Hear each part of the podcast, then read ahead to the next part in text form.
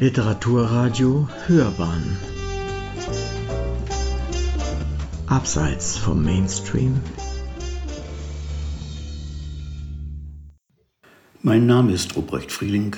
Ich habe eine Reihe von Opernverführer verfasst, mit denen ich versuchen möchte, Menschen in die Welt der Oper zu führen, die sich sonst nicht trauen. Und ich finde, dass zum Beispiel Richard Wagner einer der Komponisten ist, mit denen es sich wirklich lohnt, in einer Auseinandersetzung in einen Dialog zu treten, insbesondere natürlich seine geniale Schöpfung vom Ring des Nibelungen.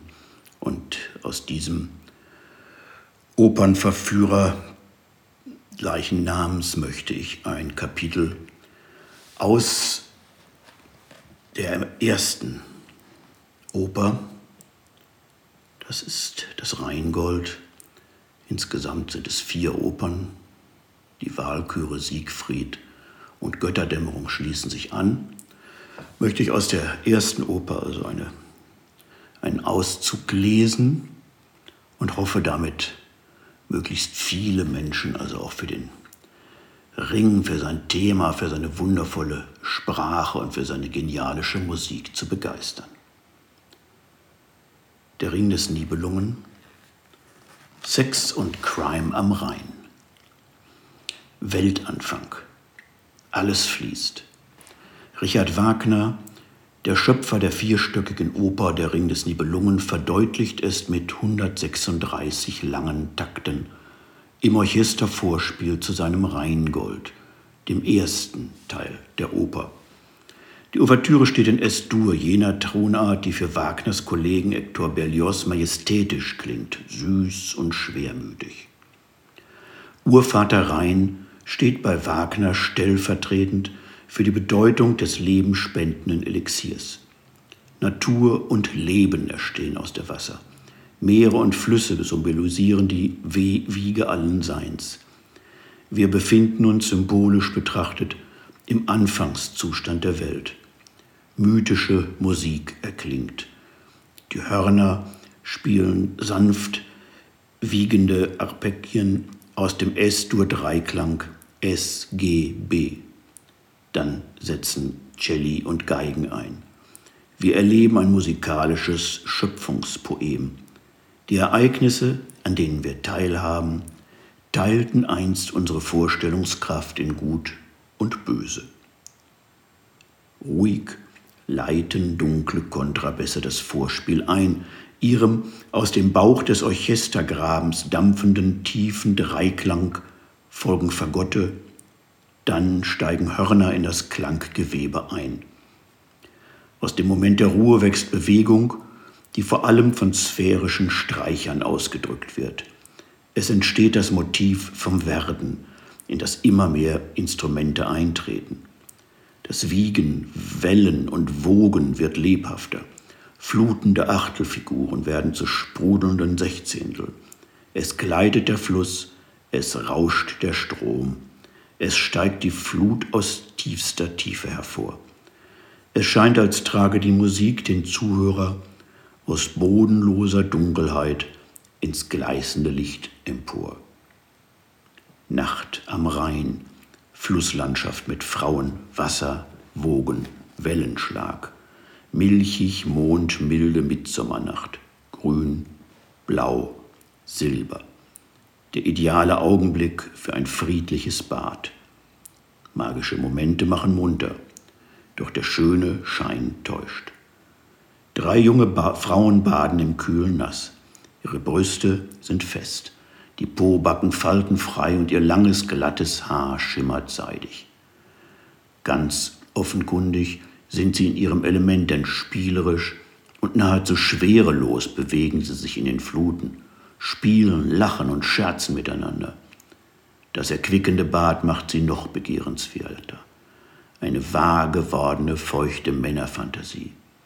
Und jedes der Mädchen weiß das ganz genau.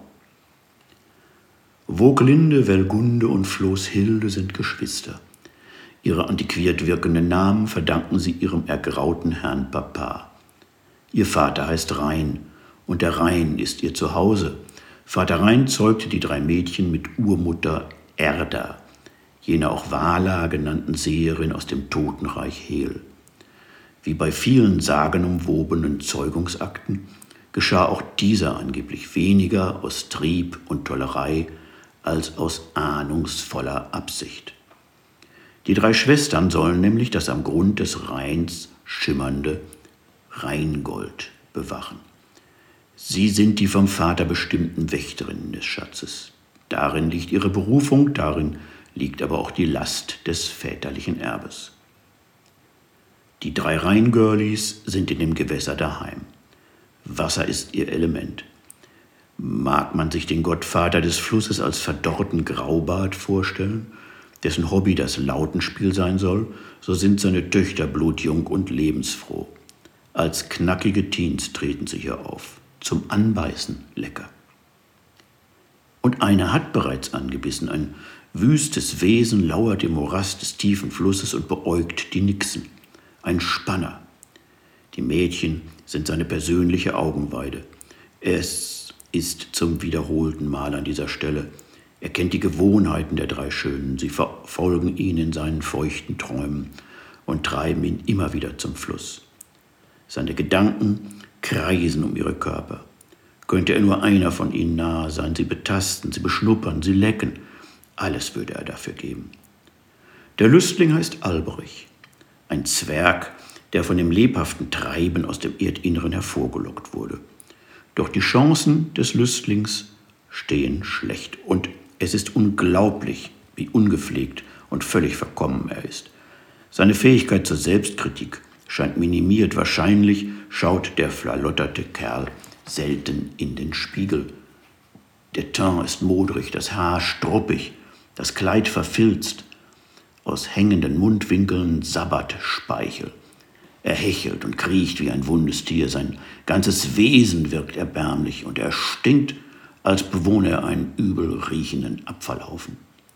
Seife, Bürste und Schwamm sind ihm fremd. Diese Jammergestalt am Bodensatz des Rheins ist eine so offenkundig schlechte Partie, dass jedem, der die Szene betrachtet, sofort klar wird, hier baggert ein nichtiges Niemand vergeblich den Nixon an. Der dreifache Liebreiz jedoch weiß längst, dass er beobachtet wird. Es macht den Rheintöchtern Spaß, den Kerl zu locken.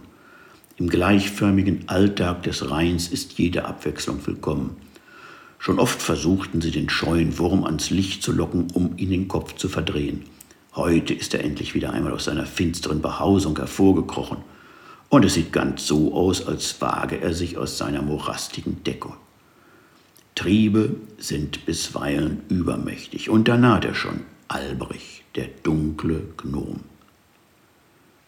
Albrich ist ein Schwarzalbe, ein Höllenfürst und Dämon des Dunkels und zugleich Herrscher über die Nibelungen, jenem vergessenen Geschlecht aus den Tiefen der Erde.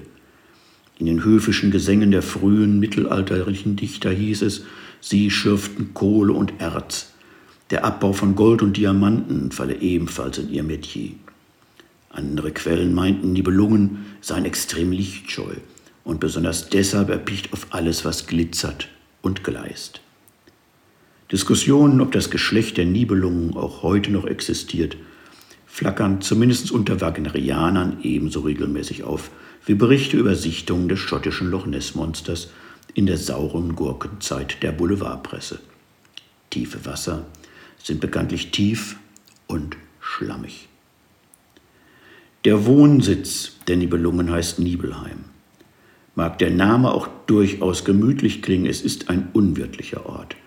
Nichts von dem, was die seltenen Besucher, die wieder ans Tageslicht zurückkamen, aus Nibelheim berichten, wirkt einladend.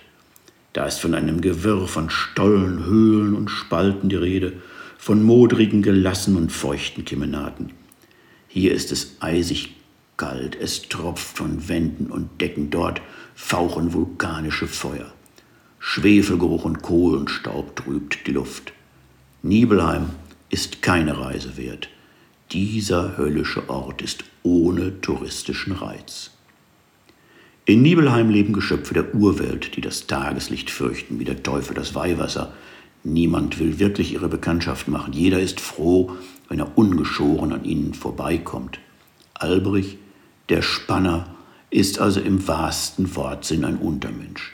Er entstammt den tiefsten Etagen der Erde und er lässt sich zudem offenkundig von seinen unteren Körperregionen lenken. Psychologen erfinden oft ruppige Worte für die eine oder andere Spezies, die sie analysieren.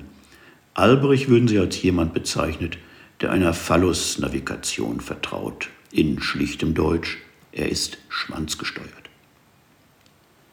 Der hübschen Vogelinde ist das offenbar auch ohne väterlichen Beistand instinktiv klar. Die Reihentochter lockt den lüsternen Kauz im schönsten Sopran. Das funktioniert, denn Albrecht ist geil.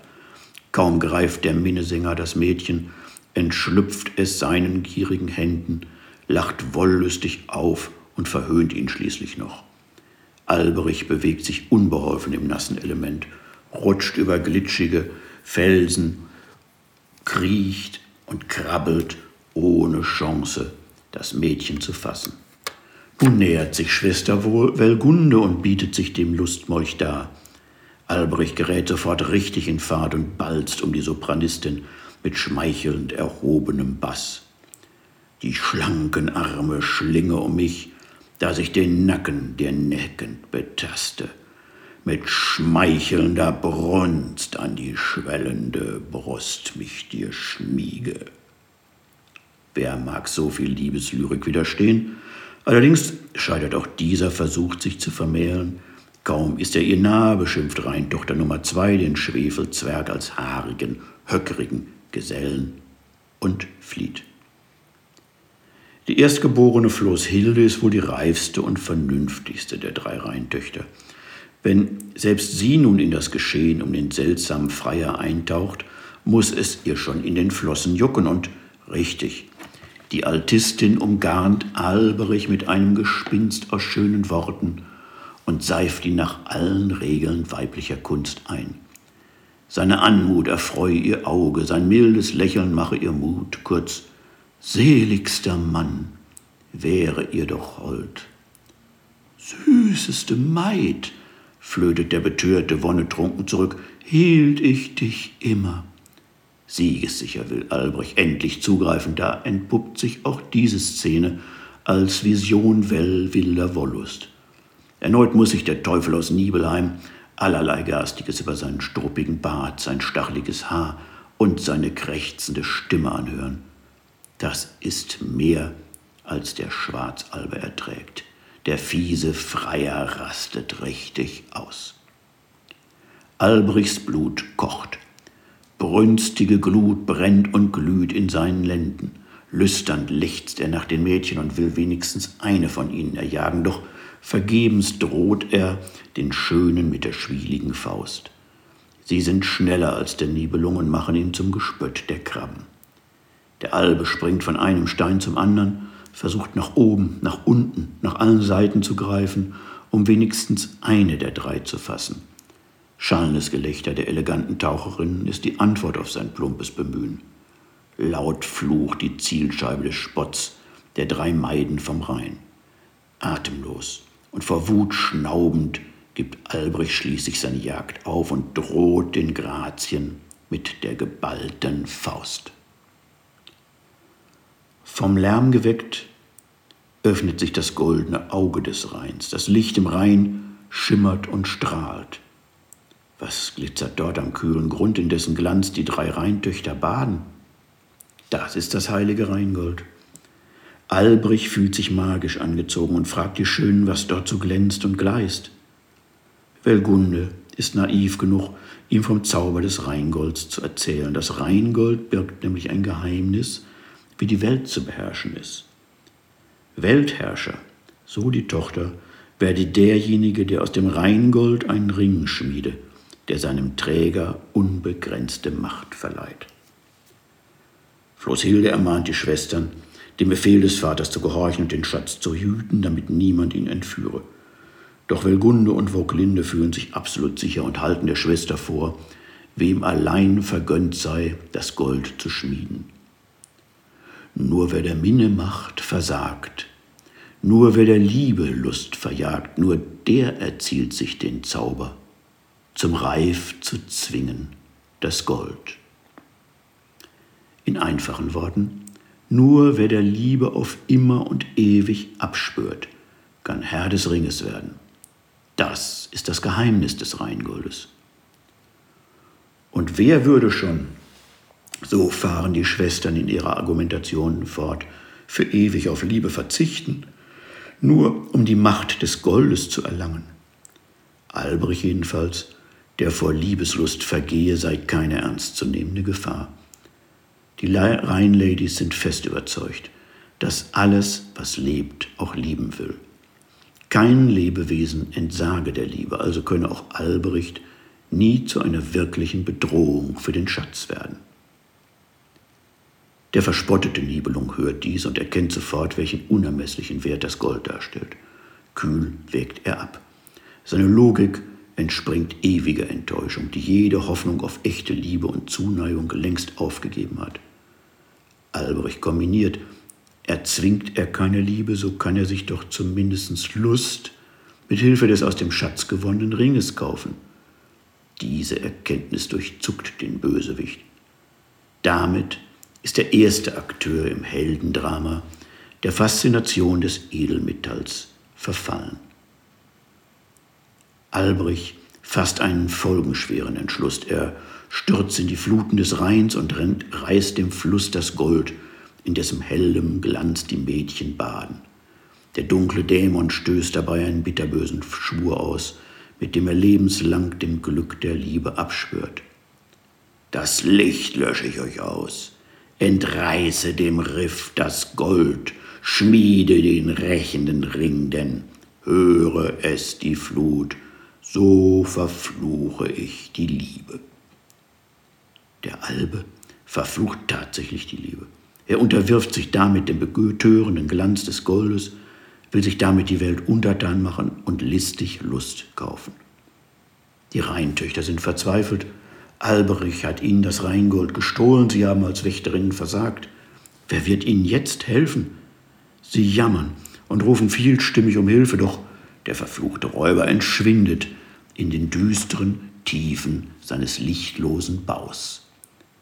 Die Wasserwogen der Rhein schäumt noch aus dem Untergrund, ist Albrichs Hohngelächter zu hören, er hat sich gründlich gerächt an denen, die ihn verspotteten.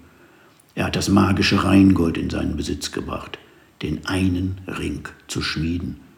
Die Weltherrschaft liegt ihm zu Füßen. Was will er mehr? Schaurig schimmert das traurige Motto vom Liebesverzicht auf und verämmt langsam. Es heißt, Geld verderbe den Charakter. Die Meinungen darüber sind geteilt. Armut beispielsweise ist kein Garant für Charakter und ein mittleres Vermögen trägt ebenso wenig zur Charakterstärke bei. Doch kann, wer bereits einen schlechten Charakter hat, im Goldrausch noch tiefer fallen? Durchaus, er kann. Der Wirbel um das sagenhafte Rheingold wird beweisen, dass im Gold und der darauf beruhenden Macht Verderben ruht der unwiderstehliche Zauber, den das edle Metall ausübt, ist der Fluch, an dem die Menschheit zugrunde geht.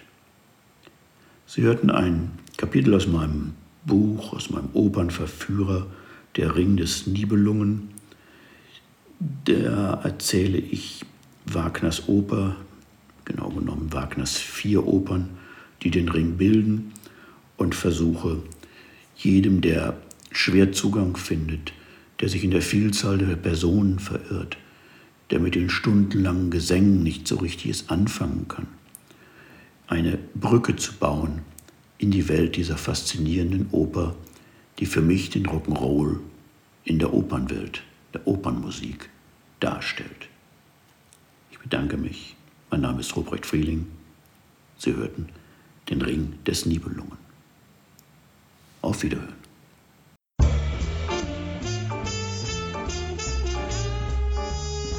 Literaturradio Hörbahn. Abseits vom Mainstream